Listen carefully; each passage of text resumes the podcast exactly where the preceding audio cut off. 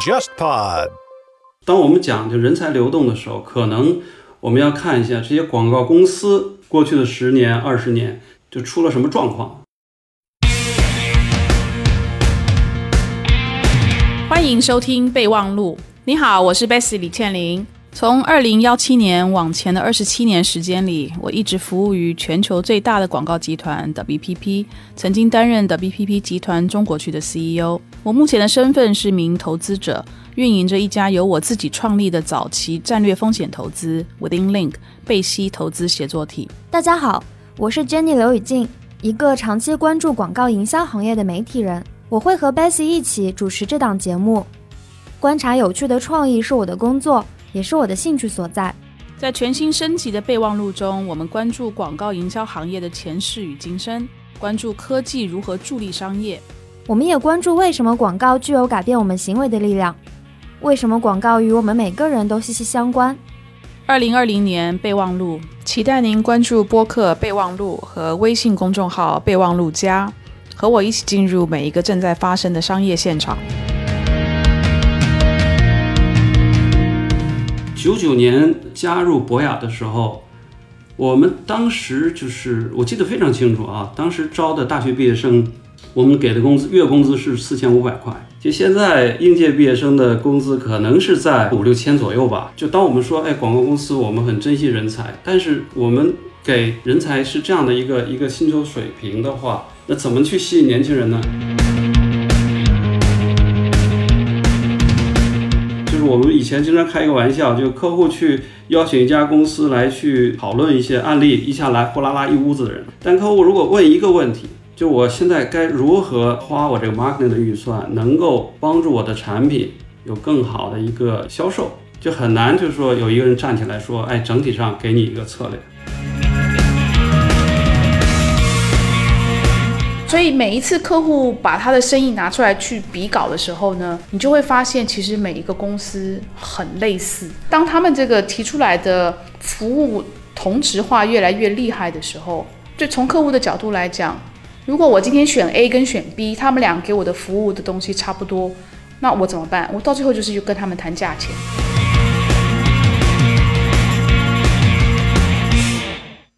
各位听众，大家好，欢迎收听本期备忘录，我是主持人刘雨静。本期的主持人是我和 Bessy 李倩玲，我们依然是以线上连线的方式录这一期节目。Hello Bessy，Hello Jenny，Hello 大家好，我是 Bessy 李倩玲。嗯，之前我们收到一个听众的留言，希望我们聊一聊创意和广告行业的人才话题。这个话题很大，但是也很重要。呃，因为有一个很著名的说法是，广告行业的核心是创意，但创意的关键其实就在于人，所以人才其实对广告行业来说是非常重要的。那我们今天请到的嘉宾也对这个话题非常专业，他叫 Roger 李文海，曾经担任过华通明略的首席人才官、群益中国的首席人才官和博雅公关亚太区。的人力资源董事总经理，他是一位有超过二十多年的跨国公司经验的人力资源管理专家。那我们欢迎 Roger，然后也请你和听众先介绍一下你自己。好的，詹妮，呃，詹妮你好，Bessy 好，听众好，呃，我叫 Roger 李，中文叫李文海。刚刚那个詹妮也介绍了啊，我现在呢是贝西投资协作体的合伙人以及人才官。那么在贝西之前呢，我是在 WPP 集团有十六年。那其中包括在博雅公关是负责博雅公关亚太区的人力资源，那职位呢是 Managing Director。博雅之后呢，我是来到了群益，是中国群益中国的人才官。从群益呢，我又转到了 Mill Brown，在 Mill Brown，我是负责非洲、中东还有亚太区的人才官。嗯。那我们就先从最接地气的问题开始聊好了，因为两位其实都已经或者是曾经是广告公司，已经是很高层的一个职位了，所以想先问一问你们两个，就是在你们眼里啊，一个合格的广告人才，他通常需要具备哪些素质？还有就是在最早最早，就是一个年轻人，如果他们有志于从事这个广告行业的话，他们最应该做的是什么呢？其实有很多，我知道我碰到很多年轻人，他们会觉得，哎，是不是进广告行业最好？老师，你是念广告系出身的，或者是念大众传播等等。我其实自己不这么认为，因为广告这个行业是很大的营销好或者行销行业其中的一部分。那这个里面呢，很多时候我们是要帮着品牌去制作一些他们品牌要怎么跟消费者去做沟通的内容，以及这个形式。那这个沟通本身的内容，其实很多时候我们看到的表现就是创意表现。这个内容的能不能打动别人的背后，其实是有很多的洞察。这个洞察的来源跟出处，其实跟生活的阅历是很有关系的。所以，如果你分析一下广告行业里面，比如说你去查一下现在在台面上的广告这个行业里面，不管是奥美也好啊，呃呃，智威汤逊，现在也没有智威汤逊，这叫做 Thompson Wonderman 哦，伟门汤逊，对，伟门汤逊，呃，或者是说呃像群益啊、杨氏啊等，你会看台面上的这些的 CEO 们，其实真正是所谓广告科班出身的。要不就是很少，或者只可能几乎没有。所以广告这个行业，其实要让广告精彩，要让内容创意精彩，它其实是反而是比较海纳百川的。最重要的是，我我反而觉得，不管你今天在广告行业里面，你是做创意的，或是你是做消费者调研的，或者是你是做客户服务的，或是你是做策划的，其实它中间有一个非常核心的能力，就是你对。万事万物万人的洞察力够不够深？你有没有那个好奇心？嗯，再加上如果你有很丰富的生活阅历的话，其实你可能能够激发出来的这个广告的创意，可能是会非常非常精彩的。对我，我也想补充一下啊，我是在应该是九九年吧开始加入 WPP，每年在招年轻人的时候，我我自己给团队的一个呃一个建议就是，第一呢。不会去看这个人他的专业是什么，是不是广告广告专业，这是第一。第二呢，其实也不看学校，不是说你你是清华北大，你才能够更容易被录取，其实也不是这样的。呃，就像我一开始讲，因为我们在招这个年轻人的时候，其实最最关键的，因为像呃年轻人他没有经验，那怎么办呢？其实是在于去观察他个人有没有一个一个好奇心，这是第一。那第二呢，他是不是说呃有这个热情对这个行业？第三，当我们把它分组再去让让他们给他们实际案例去测试他们的时候，其实很明显我们就能看到里面有一个或者两个年年轻人是非常优秀。就为什么？嗯，因为这一两个年轻人他会去我们讲啊主导很多的讨论，或者是更愿意去分享。再有呢，他们也更关注。这个团队其他的同学的一个反应，所以这个时候我们我们挑选的一些年轻人，他们进来，我我们最终能够证实，哎，确实他们会是非常非常的优秀。所以，我可不可以这样理解，就是说，其实广告行业的人才招聘，它有时候是相对感性的，它不像程序员，或者说不像是什么体育运动员这种，你必须是会什么东西的，而是说他可能会希望你对生活有一些洞察，然后你有自己的一些比较独特的观察，你知道怎么去了解人，然后你也知道怎么去和人相处，就它其实是一个更感性的东西。对，呃，我觉得这里哈，就是你刚才讲的是对的，因为你做。广告这个行业，其实你是在跟人打交道，无论是跟你的客户，还是说你内部的同事，所以感性我觉得是非常重要。呃，另外呢，我也想讲一点哈，就是我们在招人的时候，虽然你不看学校，不看专业，但是呢，还是要一个基础的一个呃素质的一个保证。打个比方，你的 presentation，举个例子，你的你的 writing 啊。那为什么最后进到一个 case study 的一个环节呢？因为，呃，这些 毕业生他是没有经验的，没有经验，那我们就没有办法判断，就是他对一个事儿或者跟人沟通是不是像他说的，我是一个一个很好的一个团队呃合作者哈。那我们只能把他扔到一群人里面去，实际去观察他。所以这是我们把一些基础的测试，然后加上一些。呃，实际的案例来去看他自自己行为的一个趋势，来去做判断。嗯。哎，我想请你们，呃，先和我们的听众大概的介绍一下，因为可能有的听众他没有在广告公司工作过。就是说，刚刚我们提到，比如说，呃，写文案的能力，然后和人沟通的能力，那做 presentation 能力，就是能不能大概介绍一下广告公司的几个比较大类的岗位，然后不同的岗位的大类是一般就最重要的能力是些什么呢？我们说广告公司呢，呃，它本身范畴是蛮广的。那里边呢，举个例子哈，就包括像专门做品牌策略的，品牌策略像呃 WPP 有一个叫 Super Uni，嗯，这是专门做品牌策略，所以他会去像一个顾问公司一样去看你整个的品牌、你的定位，然后你你的目标人群等等哈，去做这个事情。呃，还有呢，就是专门做品牌做创意的，创意呢，就我们经常经常说的，像奥美啊、知味汤逊啊，嗯，我们经常看的广告，就它的本身的东西是呃这种创意公司从创意到制作把它制作出来的。还有呢，接下来就是说，我们我们把它叫广告投放，广告投放呢，我们也会把它叫媒介公司。媒介公司那就像那个 WPP 里面的群益啊，然后像那个鸿蒙的 OMG，像电通等等哈，都是有专门做广告投放。广告投放里面呢有广告策划，也有做广告呃购买这这些部门，所以还有像活动营销公司啊、数据公司啊，呃，现在还有就是社交营销公司，呃，就分的是越来越细。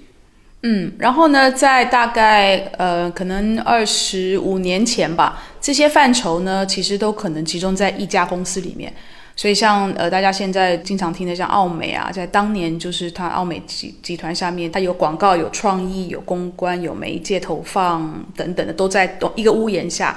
但是大概在九零年底的时候呢，越来越专业化。所以就开始分支出来，像你们现在经常会听到的，像群益啊、呃鸿蒙集团的 OMG 啊，这些专门做媒介策划采购的公司，就是从九零年底的时候呢，就开始独立出来，然后开始也有公关公司，然后现在的分工的更细了。所以呢，这个整个的行业大概是呃，就是走越来越专业，越来越就是分支的这样的一个趋势。所以。如果大家现在要想要投投你的简历，如果你是一个大学毕业生，你想要进这个行业，可能比较复杂的是，你要先看的是这个行业里面有多种不同的独立的领域，你想要进的是哪一个领域？说到这个，我有一个很好奇的问题，就是刚刚 Bessy 提到说，差不多九零年代的时候，奥美就以奥美为例，它其实是把很多部门拆分，然后可能单独的成立了一家公司，就是会把业务变得更细分了。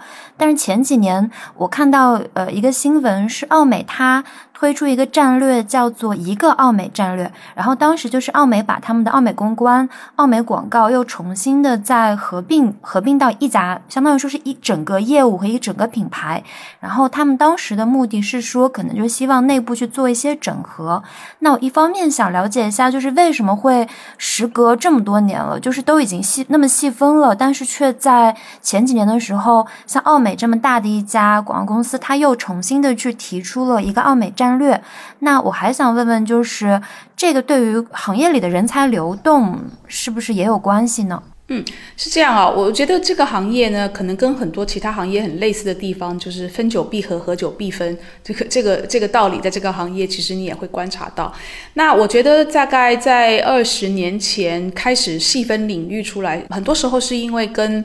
嗯，市场上的呃，就是消费者用的媒介的载体也开始细分，是有很大的关系的。嗯，所以这个那这个时候是能能力的细分，专业领域的这个细分。那经过了大概二十年之后呢，为什么又要再度来谈整合？我觉得可能两个原因啊，第一个是当它细分到最后呢，其实对客户来讲其实是很蛮困扰的一件事情，因为如果今天太细分的太细的时候，就代表每一个客户，如果你的体量够大，然后你要做的事情比较多的时候，你可能同一个时间要要面对一二十家以上的广告代理公司，就可能是这个是做广告的，那个是做社交的，这个是做电商的，然后那个做媒介投放，然后又来一个做公关，所以对客户来讲，其实他是很困扰。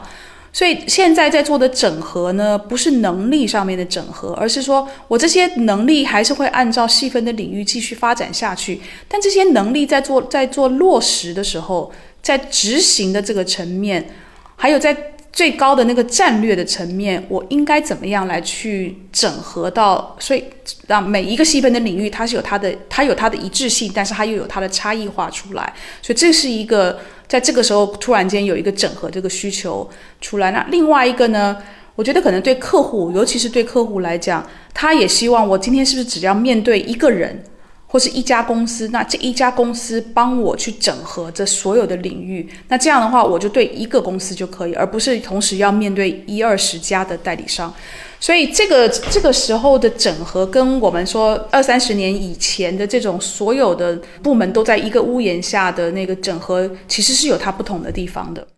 其实我我我自己觉得，广告公司当时的细分越来越细分化，可能是。从一个一个广告公司自己商业的角度来去看，当然也因为出现了不同的新的媒体的一些形式，但是这些新的媒体形式或者细分的产品，就对广告公司来讲，它可以更好的去卖哈卖自己的产品，因为我们其实不要忘了一点，就是目前的这些大的广告公司都是上市公司，所以上市公司那从它的角度，怎么样能够让收入最大化？其实也是一个很重要的一个一个指标，所以他会去去看，哎，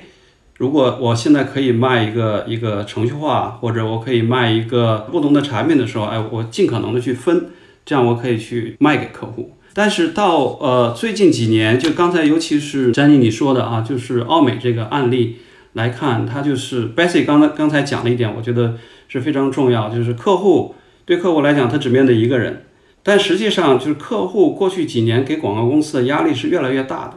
就是我们以前经常开一个玩笑，就客户去邀请一家公司来去讨论一些案例，一下来呼啦啦一屋子的人啊。就是我我是做 digital 的，我是做传统的，我是做什么哈 CRM，我是做什么，一堆人过来。但客户如果问一个问题，就我现在该如何如何花我这个 marketing 的预算，能够帮助我的产品有更好的一个销售？就很难，就是说有一个人站起来说，哎，整体上给你一个策略。哎，那我就顺着这个，嗯，两位讲的这个，这个继续往趋势上问了，就是。刚刚我们其实也大概的聊到说，像大的广告公司，他们其实内部一直是有在做一些重组和整合的。但其实与此同时的话，呃，我们之前一直会探讨说，广告行业有一个外来者竞争，比如说咨询公司，像埃森哲什么的，然后科技公司这些，他们其实都有在慢慢的在做一些传统的广告公司在做的事情，多少是有一点在。就是蚕食他们份额的这个举动吧，那就是想问问你们的观察里面，它这个会怎么去影响到这个广告行业的一个人才的流动？那是不是其实真的就是像一些咨询公司也好，科技公司也好，他们真的已经在争夺这个广告行业的人才了？嗯，其实我觉得这一些的整合，或者是往上游发展、往下游发展啊，很多时候其实都跟他们在公司的这个发展的前景。有很大的关系，其实也就是商业利益的驱动。因为比如说像埃森哲啦、麦肯锡啊、PwC 啊、普华永道这样的咨询公司，为什么他们突然间在几年前开始要往广告或是行销执行的这个层面的公司来发展？我觉得很多时候是因为他们做前端的这种大的宏观层面的咨询做了非常非常多年，可是对很多的客户来讲，你咨询结束了之后，这个策略怎么落实？如果你没有跟进的话，这个策略在执行的过程当中，有可能就会有一些就是参差不齐，或者是青黄不接的这样的一个状况。所以也有可能很多他们的客户也会给他们一些压力，就是说你今天不能只是来帮我做了咨询，然后收了一大笔费用，然后呢咨询结束了之后人就人就不见了，然后我还要自己去找别人来去帮我去做这个执行的动作。所以对这些咨询公司来讲，他们可能也看到一个机会，就是诶，如果我我能够去透过并购的手段，或者是说挖一些呃广告行销这个领域的人才过来。我其实前端的宏观层面的战略做完了之后，我可以接着把后面的战略的落实执行层面的事情也接起来，这个又是另外一笔新的收入，是他们以前碰不到的收入。那其实，在广告行业呢，或者是说在行销行业，我们说代理商的这几大集团啊，WPP 啊、杨师，几乎在同时也是从执行的层面想要往上游去走，他们也自己在公集团里面也有类似像麦肯锡啊、艾森哲啊这样的。战略咨询顾问公司在他们的集团里面发展，所以其实我觉得很多时候这种发展是商业利益的一些的驱动吧，或者是要寻找一些新的收入的这种来源。那至于广告人才，其实即使没有这些咨询公司的出现，广告界的人才很多时候是被一些新兴的技术公司挖角挖得很厉害的。国内的百度、呃腾讯、呃字节跳动、啊阿里巴巴，国外的亚马逊、脸书、谷歌，其实挖走了非常非常多广告界的这个人才。呃，其实讲广告行业的时候，我们可能被局限在就是广告公司或者是 Four A 哈，但实际上当我们看广告行业的时候，呃，打个比方，谷歌它是一家技术公司还是一家广告公司？其实它自己定位是技术公司，但它实际上是一家广告公司。嗯，或者是亚马逊，亚马逊它很大程度上它的收入可能来自于广告，或者我们国内啊，无论是百度啊，无论是这个这个。呃，或者是抖音，其实广告占它的收入是很大的。我们现在在谈广告行业或者是人才流动的时候，当我们去看广告行业，我我自己想就把这个规模我们可以更扩大一些，而不仅仅哈去谈论就是我们广告公司就这些事儿。嗯，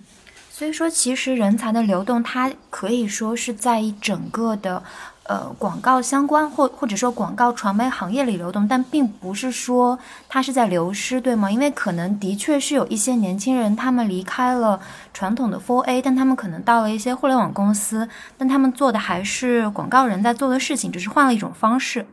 对啊，就他们还是在做跟广告相 相关的一些事情，像广告公司可能像 Bessy 刚才讲，流失了很多很多人啊，去。无论是去腾讯、去去阿里，其实这些人去了之后，还是在做跟呃品牌营销、跟广告相关的一些事儿。另外，我我也想讲一下，就是整个广告行业的一个定义啊，因为这个行业是一个一个很很阳光的行业，就很多人会讲广告行业可能是呃没有什么前途啊，我觉得那是错的。因为打打个比方，像中国，我们去年吧，广告的一个投放，应应该我记得是。有七八千亿哈的这样的一个规模，跟美国比，美国 b e s 我记得你之前讲过是吧？一点五万亿好像是啊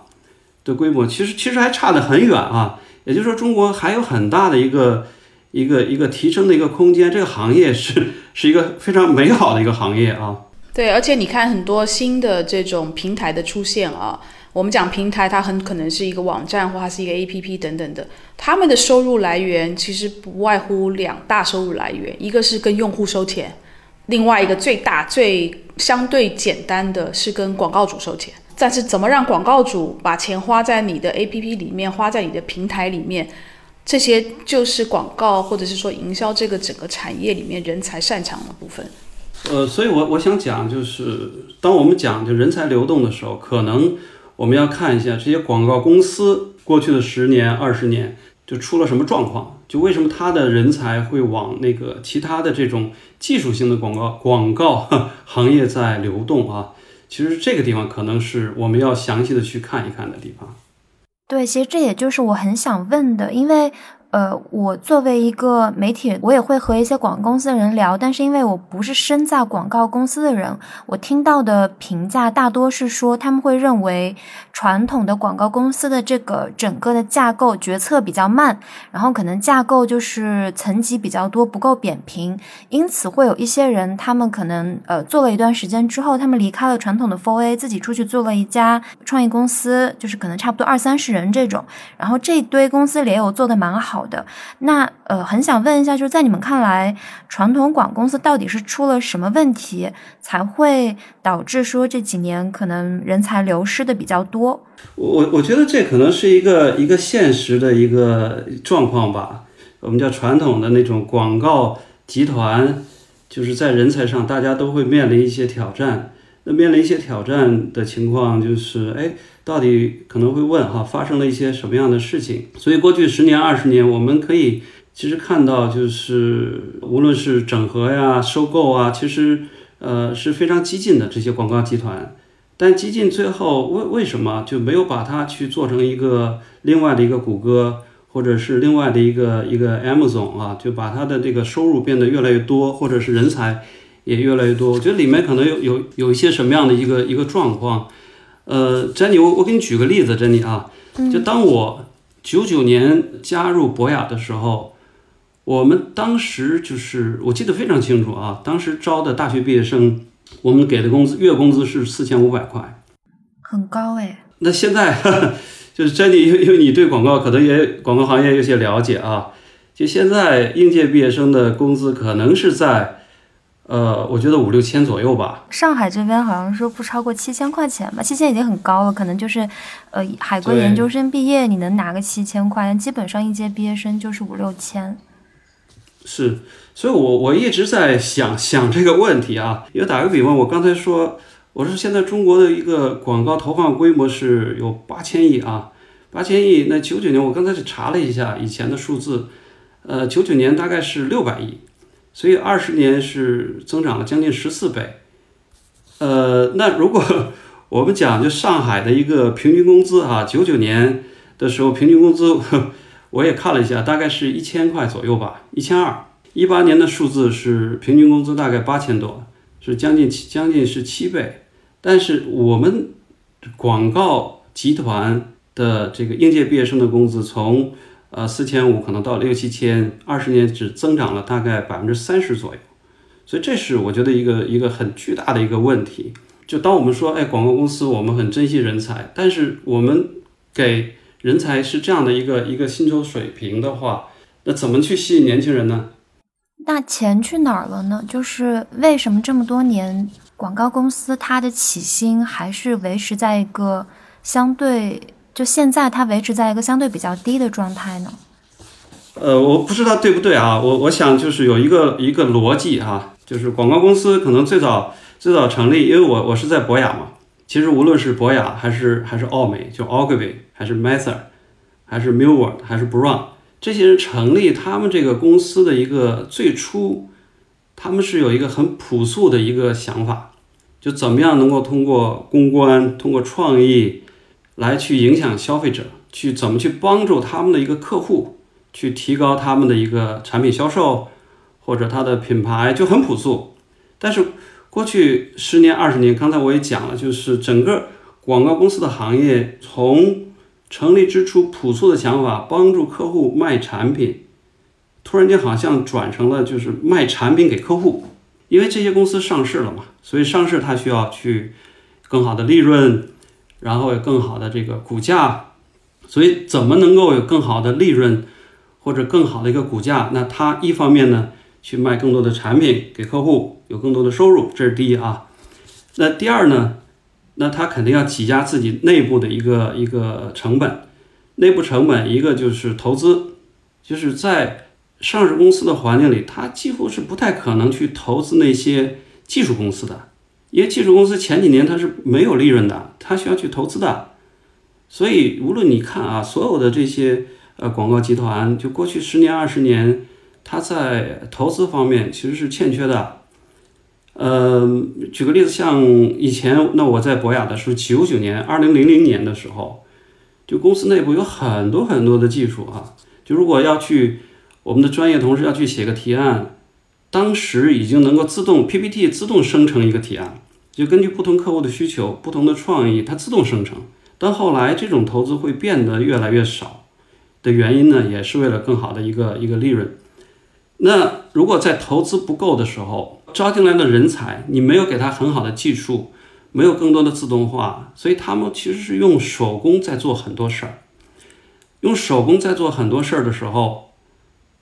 那你想象一下，本来是一个人。就用一个好的技术能够完成的事情，现在可能需要十个人、二十个人、三十个人来去做。那你想这个成本会是多大？再有一个是人才投资，人才投资的话，呃，我现在讲讲一下，可能是一个 一个奢侈哈。就是博雅就是在那个年代，全球的只要服务客户的同事，你加入的时候，作为我们叫呃新同事的一个培训的，其中有一项。你必须要去纽约参加博雅大学的培训，是你必须的，因为你去培训之后，你才能够去，呃，去了解公司的所有的工具、所有的技术，才能够更好的去为你的客户的去服务。但现在，其实我我们会去看一看，就是所有的公司对于人才的这种投资，我觉得是有多少，我我不太确定哈，我只能说。呃，当时我们在呃，我跟 b e s s 在群里的时候 b e s s 是非常非常的支持，呃，但现在可能不不是很确定啊。所以这些东西我们把它收集起来的话，我我们可以看一看，就是那钱 去哪里了哈？就你没有，当你没有投资的时候，然后当你试图卖更多的产品给客户的时候，当你在人才上这个投资不够的时候，它可能会进到一个恶性循环。呃，我觉得就是因为这么多年来呢，嗯，这些广告呃营销集团或者传媒集团，因为有华尔街或者是他们在地的这个他们国家这个股市上市的要交这个财务成绩单的压力，所以呢，其实长时间缺乏在一些新的技术、新的产品的这种投资，那人才的投资也是也是一个缺口。所以也就导致着这么多年呢，我觉得，嗯，很多广告公司彼此之间的那个同质化是很严重的。很多的客户他会每隔一两年就会做一个比稿，好，那我就希望用招标的形式来去看看，要不就是重新找一个合作的伙伴，或者是说透过这个招标给我现在的伙伴一些压力，让他们能够改进他们现在的服务跟产品。那所以每一次客户把他的生意拿出来去比稿的时候呢？那当然，尤其你你是越大的客户上门来希望参与这个比稿的公司就越多。但是你从客户的层面，你去看每一家公司在你面前做比稿提案的时候，你就会发现其实每一个公司很类似，就他们他们提出来的。不管是观点也好，或者是说他们用的分析的工具，因为大家买的都是市场上第三方的这个分析工具，没有任何一家公司是有它独到的。比如说，从几年就开始，几年前就开始投资数据的累积。所以，当他们这个提出来的服务同质化越来越厉害的时候，就从客户的角度来讲，如果我今天选 A 跟选 B，他们俩给我的服务的东西差不多。那我怎么办？我到最后就是去跟他们谈价钱。那但是广告公司它的很大一笔收入是来自于客户，所以客户如果逐年的往下调、下调他给代理商的这个服务费，那代理商从客户这边的钱自然越来越少，他就要开开要开始开源嘛。就像刚才 Roger 讲的，反我反过来要卖一些产品给客户，或者是说我有一些的要要去开发其他的这个收入的来源。那所以，当他如果在开源的这条路上走的不是很顺的时候，那他自然而然就有越来越少的钱能够真的投资在人才的这个需求的上面。所以呢，这是我顺着刚才呃 Roger 的一些的就是分析来去讲，他后面引发出来的结果就是这样子。对啊，你你看当年 Bessy 就是在群益的时候，我们因为是做投资啊，我们自己内部其实打个比方，这个可能技术我们是不需要的。像当时我们还专门去设计游戏啊，专门去找就是能够设计游戏的人才。其实，在广告公司，为什么你找这样的人才呢？能够去做 coding，就是 basic 看到，哎，我们需要去做长期的投资，这些投资反过来能够帮助公司长远的发展，也能够省钱啊。在我记得在零八年是也是金融危机吧，当年因为我在群里可能有两三年了，两三年有一天我跟 basic 说，我说 basic。我们再不上一个特别好的呃人才管理系统，你可能年底你就看不到我。他说啊，为什么？我我说因为我做整个员工的那个一个规划，做那些东西分析。我说那个 Excel 已经到头了，我用不用不了了啊。所以当时 Bessy 就是非常非常棒，就是一个是 Bessy，然后我记得当时我们的 COO 是现在那个鸿蒙的那个 CEO 就 Claudine 啊。还有就是亚太区的一个一个 IT 的一个头儿啊，就 basically 把我们三个人叫在一起，说我做了一个决定啊，做了个决定就是让 Roger 去上这个系统，当时是叫 PeopleSoft，就全世界最好的系统啊，这样呢，我们能够真的能够去接下来的五年、十年就都够用了。公司集团可能会最后呃找我的麻烦啊，因为我们没我没有拿到他们的一个批准，但是我决定了，我是中国的 CEO，我决定了就要这样子。所以当时我们上了这个系统之后，如果要去问，就是当年在群益下面这些 agency 的 CEO，他们都是非常怀念那个时候，因为我们叫一键，就是当你想要任何的结果的时候，一键生成，就根根本你不需要十个人、二十个人、三十个人、四十个人埋在屋子里埋头苦算啊，拿着 Excel 算来算去，就需要什么就当时就出来了。嗯，所以在呃群益，那我们当时员工有两千人，但我们的 HR 的人事的团队只有不到二十个人，这二十人做什么呢？他每年要去招四五百个人，就是把他们所有的精力放到人的身上，放到哎给公司能够找来最优秀的人啊。所以这是就是说我们自己内部的投资其实是省了很多的钱。所以我们自己一定要想到啊，内部的投资，包括在员工的培训啊，也是哈。就当你花了钱投资在员工身上的时候，他们反过来会给公司带来很好的一个一个业绩。哎，那现在呢，就是。我们当然近几年也会听说比较大型的广告公司，他们在做一些改革，或者在做一些整体的一些架构的调整也好，或者说是去做一些其他投资。当然，今年就是也是整个经济状况不太好。那你们看下来会觉得说，嗯，就是现在这些广告集团，他们整个在做的还是说，可能就是在卖产品的，还是他们也开始就意识到说。我们要就是要拿更多话语权，我们要投资我们的员工。我之所以这么问，是因为今年我听到很多裁员的消息，而且都是很大规模的裁员，比如说电通也好，杨氏也好，他们裁员就是比重很高，然后降薪的比重也很高。那呃，你们看来，一方面就是呃这个现象大概就真实的状况是怎么样的？那另外一方面就是未来可能会发展到一个什么状况呢？那今年广告公司这种裁员其实一点一点都不奇怪。其实我们，嗯，我跟 Roger 啊，我们公司几个几个人，大概在一月份，就是中国内地的疫情开始有苗头的时候，我们其实就认为今年整个行业会非常非常的惨淡。可能我们的听众大部分人不会知道啊，其实，在广告这个产业里面呢，如果是你是代理商，人事的成本占整个的这个代理商的这个财报里面是一个非常非常大的比例的。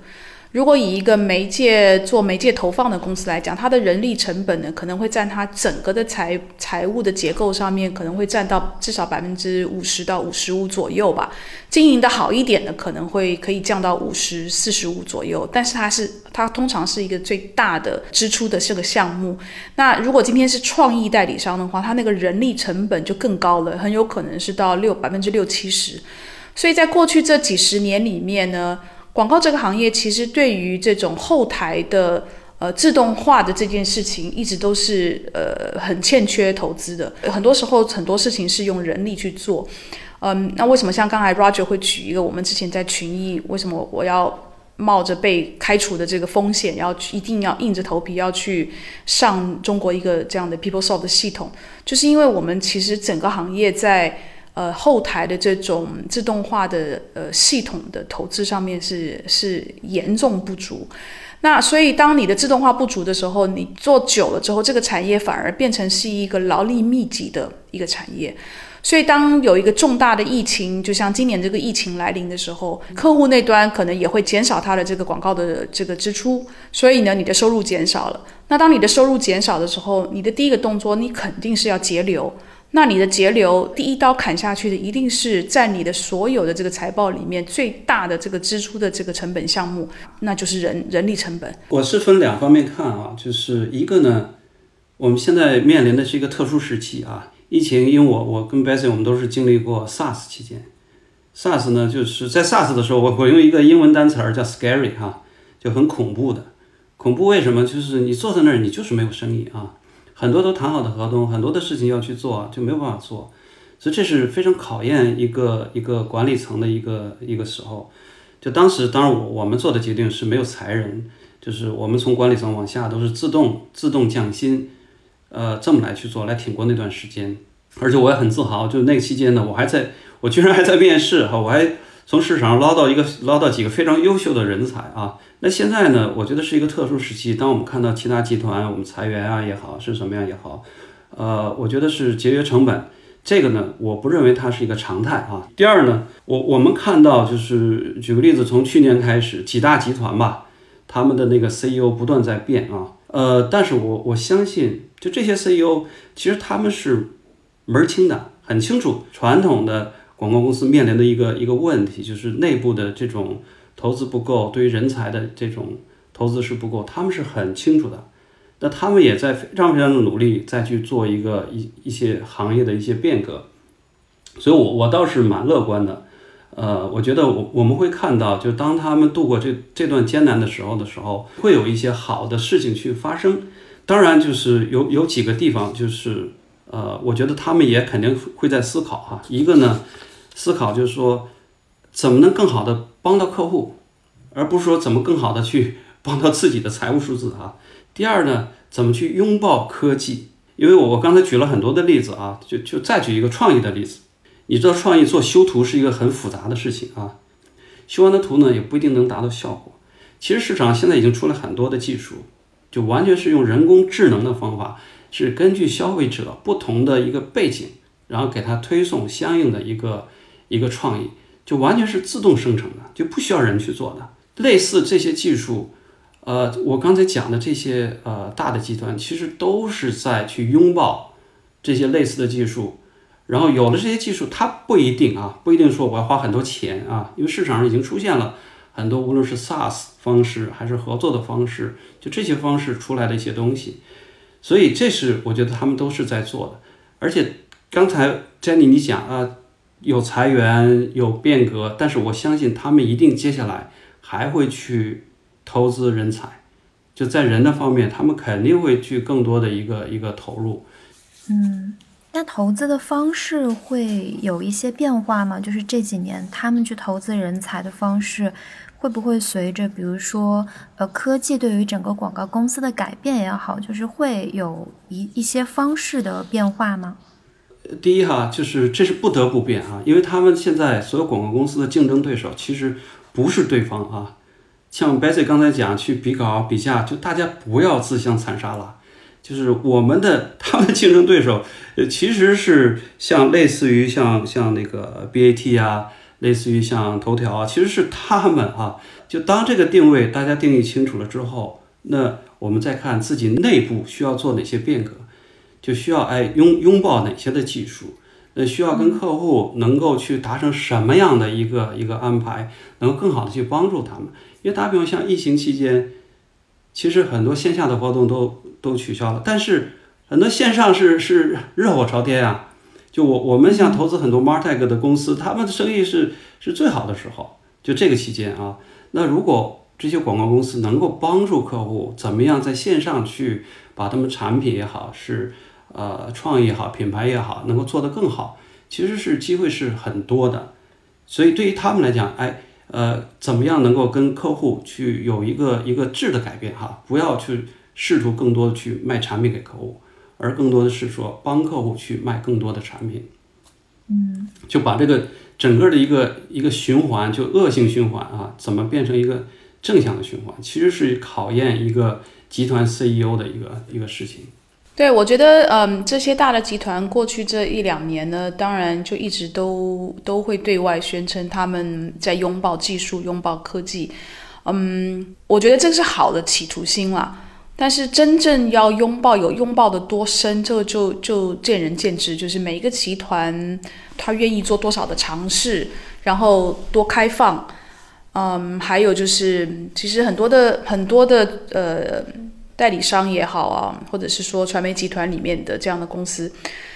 他们其实很害怕的，在跟外面的新的技术公司合作的时候，他也很多时候很害怕的是，万一客户跳过这些代理商，直接跟这些技术公司合作怎么办？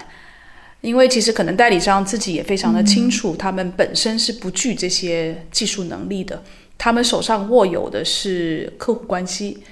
那他们手上又有的这个握有的客户关系，刚好是外面这些就是新兴科技的公司所需要的。那所以这些代理商们，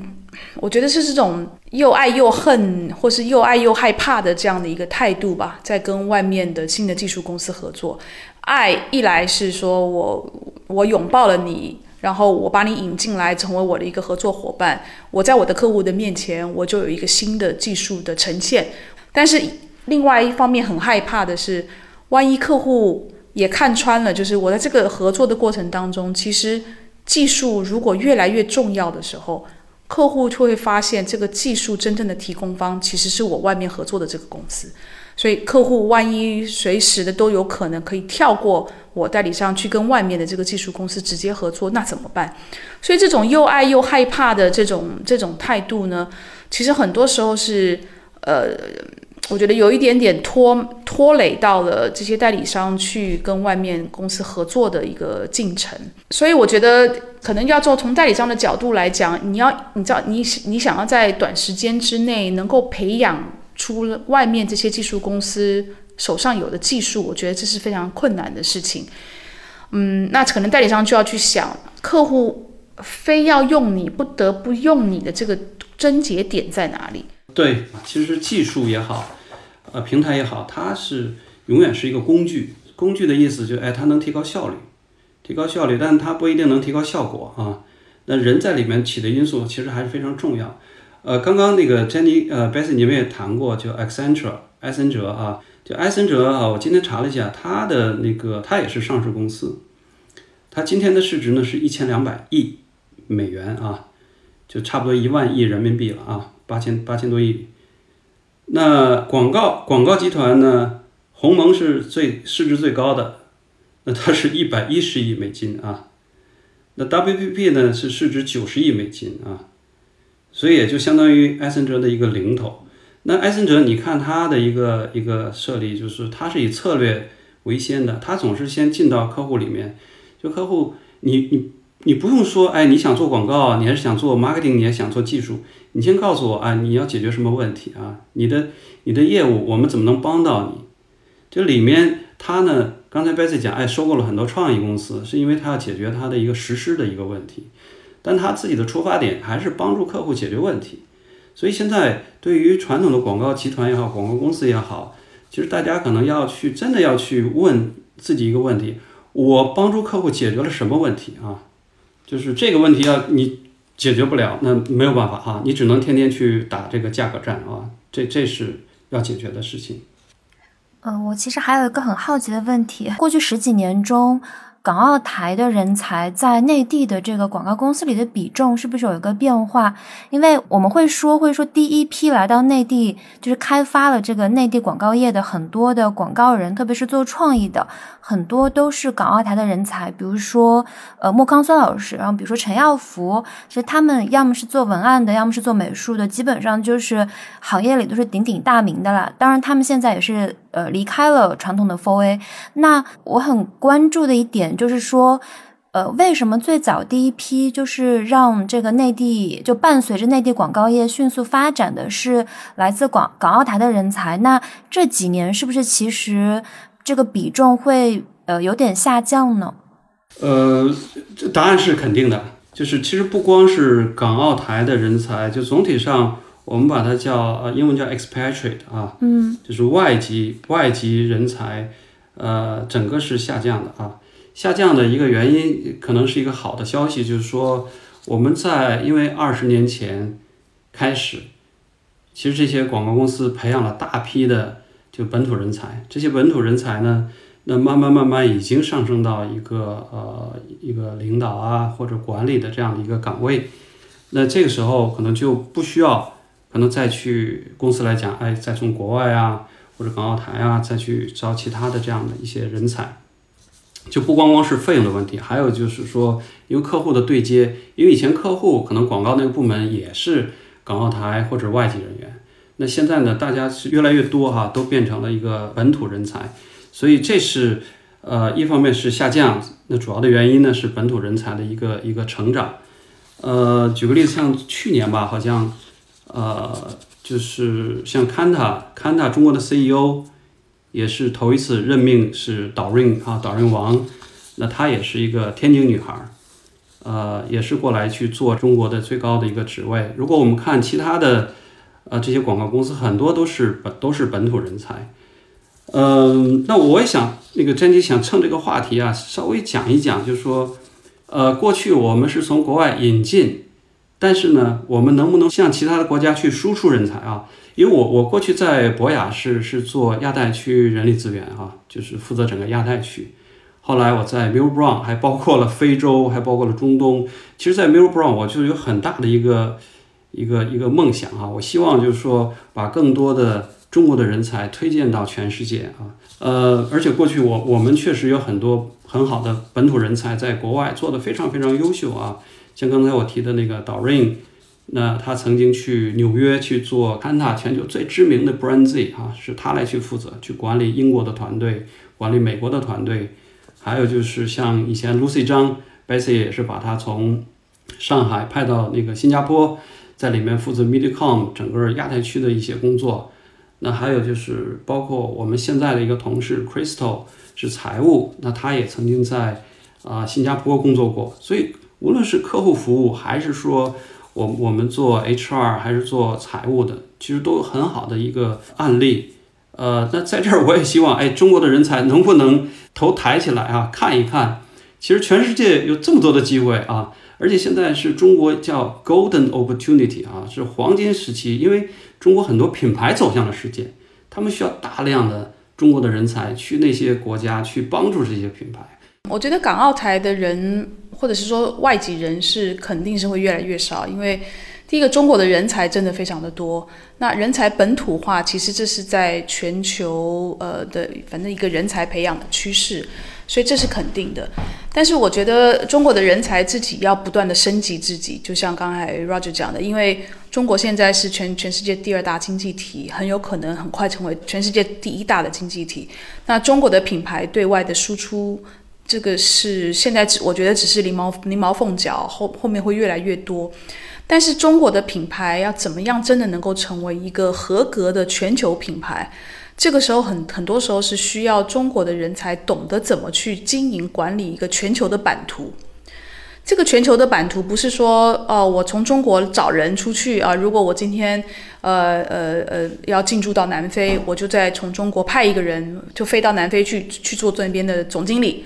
这样就可以解决问题。它是解决不了的，因为。你的这个人才，他到底懂不懂那个在地的这个市场？他有没有这个培养过这个习惯跟经历？是他可以去曾经管理过来自各个不同文化背景、不同的国籍或是地区、国家或是地区的这种这个人才的经历？如果你在中国，你升到了这个做管理层，但是你这个管理层的这个这么多年来，你管理的只是管理了中国的人才的话。那我会建议你主动的去寻找一些机会，去比如说管外国人，或是管来自各个不同文化背景的人才。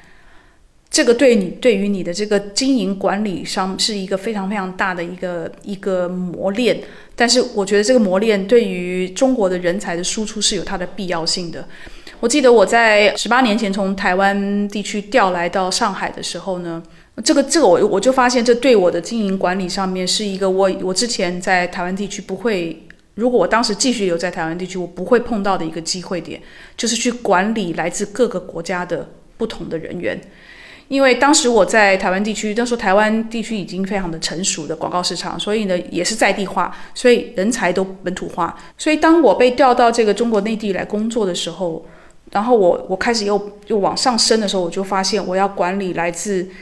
嗯，欧美、来自亚洲、来自澳洲、来自可能是南非等等各个不同国家的人，那他们的文化背景、他们做事情的方式，即使我们的语言都通的，大家都用英文，但是这个语言只是一个最简单突破的障碍，其他的很多的障碍是这个是必须要碰到各种不同的经营管理的案例，你才能够学得起来的。所以我觉得中国的人才要真的能够站到世界的舞台上面的话。你自己在升级的过程当中，很重要的一点是，要去主动的去争取管理来自各个不同国家的人才的这个资历。对我，我也想就跟听众讲几个点哈，作为总结。第一呢，呃，广告行业是一个非常非常呃有意思的行业，而且它的版图不断在去扩大，每年都在增长，它是一个好的行业啊。第二点呢，就是说。呃，传统的可能广告公司哈，它内内部出了点状况，但是呢，这些呃所有的